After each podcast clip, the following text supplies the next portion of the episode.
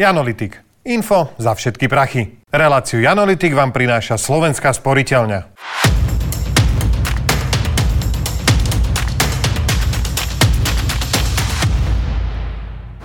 Pred veľkokapacitným centrom pre príjem migrantov. Miestom, kde si vydýchnete, že ste ušli pred vojnou. A miestom, kde zistíte, že začínate novú vojnu. So slovenskou byrokraciou a 40% našich občanov, ktorí si myslia, že ste im prišli kradnúť prácu a že vám pomáhať netreba. Migrácia môže byť problémom. Môže byť však aj výzvou a riešením. Záleží na tom, ako sa k nej štát postaví. Môže Slovensko z prílevu migrantov z Ukrajiny a z ďalších krajín aj profitovať? O tom sa porozprávame v dnešnom Janolitikovi.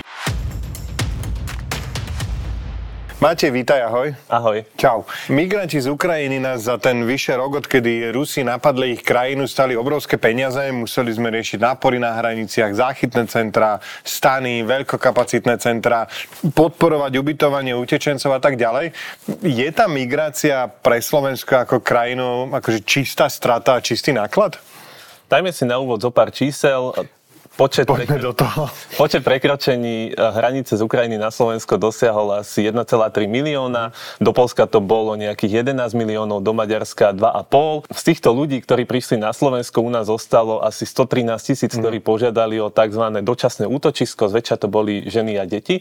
A tie celkové náklady, koľko nás to stálo, dosiahli asi 300 miliónov eur. Mm-hmm. Časť z toho uhradila aj Európska únia, ale že by to bola nejaká čistá strata, to mm-hmm. povedať nemôžeme. Prečo?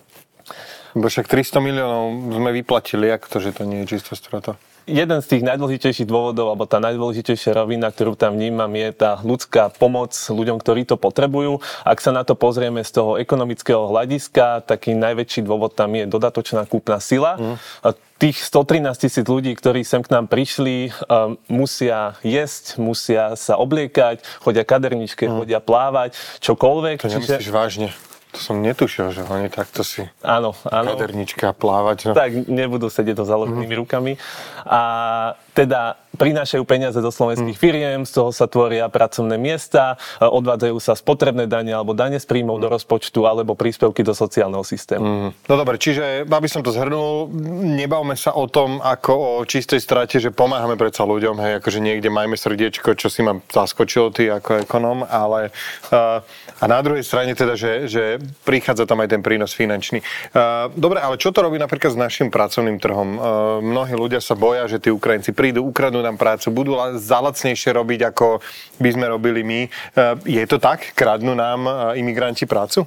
Toto je predmetom ekonomických debát už veľmi, veľmi dlho. Jeden z takých najznámejších prípadov, ktorý sa v tejto súvislosti skúma, je ešte z roku 1980 z Kuby, kedy Fidel Castro oznámil, že kto chce, nech sa páči, môže z krajiny odísť a veľa Kubancov tak aj spravilo. 125 tisíc ich nasadlo často do člnov a vybrali, mm. sa, vybrali sa do Ameriky a ten, kto trochu pozná tú geografiu, vie, že najbližšie také mesto tam majú mm. Miami. Aby si si predstavil ten rozsah, ten počet práceschopných ľudí v Miami sa zvýšilo 7%, mm-hmm. čo možno ti nepríde ako veľké číslo. Je to dosť. Je to dosť z hľadiska tej ekonomiky. No a ekonomovia sa potom pozerali neskôr na to, či sa ten pracovný trh Miami vyvíjal nejako inak v porovnaní s mestami v Amerike, kde takýto šok, mm. nazvime to, kde takýto šok nenastal. No a zistilo sa, že aj keď tam bol takýto mm. prílev ľudí, e, títo ľudia nemali žiaden negatívny vplyv na zamestnanosť alebo raz miest. Mm. Čiže z toho sa dá odvodiť, že asi u nás sa tiež nič také nebude diať, hej, že tie mzdy sa pravdepodobne udržia, aby sme to povedali aj tou ľudskou rečou. Áno, presne tak. Tých dôvodov je tam niekoľko. Ten jeden z nich je dodatočný dopyt, ako sme si už povedali. Ďalšie dôvody, ktoré tam máme a týkajú sa aj konkrétne nás v súvislosti s, tejto, s touto situáciou na Ukrajine, že títo ľudia, ktorí sem prišli z tých zhruba 113 tisíc, bolo asi 15-20 tisíc, ktorí si dokázali nájsť prácu na Slovensku. Mm. Avšak najčastejšie to boli nízko kvalifikované pozície ako operátori strojov, upratovačka, mm. pomocný pracovník, čo sú pracovné miesta, ktoré na Slovensku my máme dlhodobo problém obsadiť, hmm. čiže aj tak boli neobsadené, takže ako by len vyplňali nejakú medzeru na pracovnom trhu, pretože hmm. tých ľudí u nás je málo a bohužiaľ bude ešte menej. Ešte taký zaujímavý, zaujímavý aspekt toho celého hmm. je, že s príchodom tých ľudí ti sem prichádzajú aj nové myšlienky, hmm. nápady, podnikateľský duch. Opäť jeden príklad zo zámoria, je jeden taký veľký rebríček Fortune 500, hmm. to je 500 najväčších amerických spoločností podľa obratu a tam až 44% z nich vytvorili alebo založili migranti alebo druhá generácia migrantov, čiže ich deti. Keď sa pozrieme do minulosti, také najväčšie mená z radou migrantov boli Henry Ford, to bol írsky migrant, potom sme mali Steva Jobsa, ktorého otec pochádzal zo Sýrie, Sergej Bin pochádzal z Ruska, spoluzakladateľ Google, alebo Jan Koum, migrant z Ukrajiny, mm. zakladateľ WhatsAppu. A to sú tie najväčšie mená. Elon Musk z Južnej Afriky. Môže byť. Má sa niečo naučil. Niečo si ma naučil, konečne aj ty mňa. A teda, to sú len tie najväčšie, najväčšie mená. Máme tam 10 tisíce menších mm. podnikateľov, ktorí sa do týchto veľkých mm. rebríčkov nedostanú. Jeden z takých príkladov je napríklad aj z Polska. Tam máme 1,6 milióna Ukrajincov, z toho pracuje asi 160 tisíc. Mm. Z ďalších asi 14 tisíc si založilo svoj podnik, čo sú ako relatívne pekné čísla. No ale čo je dôležitejšie, tie odhady hovoria, že keď sa Poliakom podarí týchto ľudí zakomponovať do ekonomiky a spoločnosti, môže to nakopnúť ich rast až o 3,5%, mm. čo ukazuje pomerne výrazné prínosy, ak sa naučíme s tými ľuďmi pracovať. Mm. Matej, ďakujem veľmi pekne. Ďakujem. A pre nás ostatných z toho teda plne poučenie. Začať sa na imigrantov dívať ako na ľudí, ktorí nás prišli zachrániť a pomôcť nám a nie ako na ľudí, ktorí prišli škodiť, pretože očividne budeme ich potrebovať. Takže vítajte a ďakujeme. Mojím druhým hostom je dnes Ivan Mikloš, ekonóm, bývalý minister financí, ktorý 5 rokov pôsobil ako poradca na Ukrajine a dnes radí premiérke Moldavska či prezidentke Zuzane Čaputovej. Dobrý deň. Dobrý deň. Ako Slovensko vnímajú ukrajinskí migranti? Sme pre nich nejakou cieľovou krajinou, alebo je to nejaké prestupište, alebo tu zostávajú tí, čo tu zostávajú, pretože nevedeli nič lepšie vymyslieť? Nie sme najatraktívnejší, ale zase, zase je ich tu, ich tu pomerne prišlo a usadilo sa ich na Slovensku pomerne dosť. Dá sa nejak nájsť aj ten dôvod, prečo? Lebo to je vlastne V4. My sme mali podobnú štartovaciu pozíciu. Dá sa tam nejako identifikovať, čo sú tie faktory, že prečo nechcú ísť aj k nám? Ja som nerobil nejakú podrobnú analýzu, ale myslím si, že poprvé to bude súvisieť s tým, koľko Ukrajincov tam bol už predtým. Zrejme to súvisia aj so všeobecným vnímaním e, tej krajiny, aj, ale aj s aktívnou imigračnou politikou, ktorú tá krajina má alebo nemá. Lebo pri Polsku napríklad je evidentné, že Polsko už dávno malo veľmi aktívnu imigračnú politiku, že jednoducho lákalo tých Ukrajincov a prijímalo konkrétne opatrenia, aby, aby, aby prichádzali, pretože to pomáhalo ekonomike, pomáhalo to e, zaplniť pracovné miesta, na ktoré nebolo, nebolo dosť domácich pracovných síl. V Českej republike takisto. A potom súvisí to zrejme aj s tým, že Česká republika je predsa len vyspelejšia, bohatšia krajina, keď to porovnávame so Slovenskom zase napríklad. Mm. Ale čo je, čo je evidentné, že napríklad Polsko voči Ukrajine robilo naozaj aktívnu imigračnú politiku, ktorú my sme nerobili. Uh, a, a to všeobecne voči Ukrajincom a špeciálne voči ukrajinským študentom. Uh-huh. A to je niečo, čo robila aj a robí dlhodobo Česká republika voči slovenským študentom. Čiže ten jeden z dôvodov je, prečo je to menej na Slovensku, je ten, že my sme zaspali v tomto zmysle a nemali sme tak efektívnu a tak účinnú imigračnú politiku, aktívnu imigračnú politiku, ako mali tieto krajiny. Pán Mikloš, potrebujeme my tých migrantov, alebo by nám radšej bolo bez nich lepšie? Ehm, že keby tá vojna nevypukla, keby vôbec k nám sem nikto nechodil, tak ako sme boli zavretí 40 rokov, či by to nebolo lepšie, aby sme tak pokračovali? Potrebujeme ich, veľmi ich potrebujeme. Prosperita krajiny závisí od toho, ako je schopná prilákať vlastne kapitál, investície a generovať domáce, prilákať do zahraničia. Akých ľudí by sme sa mali snažiť lákať? Kto sú tí, kto je náš e, ideálny migrant? A teda hovoríme nielen o Ukrajine, ale sú tu krajiny, pre ktorých sme zaujímaví. E, Srbsko, Rumunsko, neviem, e, spolupracujete s Moldavskom, možno Moldavsko tiež. Teda čo sú to za ľudia? Na čo by sme sa mali špecializovať? Áno, v zásade platí, že čím vzdelanejší, kvalifikovanejší, flexibilnejší, aj mladší mm-hmm. ľudia, tým, tým lepšie. Samozrejme, ak prichádzajú z porovnateľného kultúrno-civilizačného prostredia, tak je to ešte možno výhodnejšie alebo menej problematické, mm. nazvime to tak, lebo nevznikajú nejaké, nejaké tenzie. Aj keď na druhej strane nám by pomohlo, keby sme neboli tak uzavretá krajina, uzavretá komunita, čiže tá kultúrna rôznorodosť mm-hmm. napríklad aj civilizačná vôbec nemusí byť na škodu, naopak. A tieto krajiny majú nižšiu ekonomickú úroveň, čiže pre nich je ekonomicky lukratívne, u nás sú vyššie mzdy napríklad, hmm.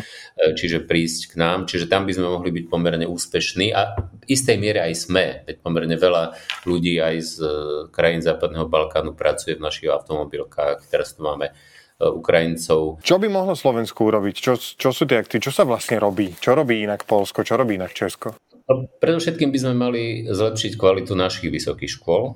Wow, tak ale zase, to zase dajme si realistické ciele nejaké. No nie, nie, nie, veď, veď niečo sa teda urobilo, máme nový vysokoškolský zákon, ktorý je lepší, ako to bolo v minulosti, že posúva tie veci trochu viac. Druhá vec, mali by sme celkom určite robiť aktívnejšiu imigračnú politiku vo vzťahu a prilákať na naše vysoké školy aj ľudí zo zahraničia, napríklad z tých krajín, ktoré ste spomínali.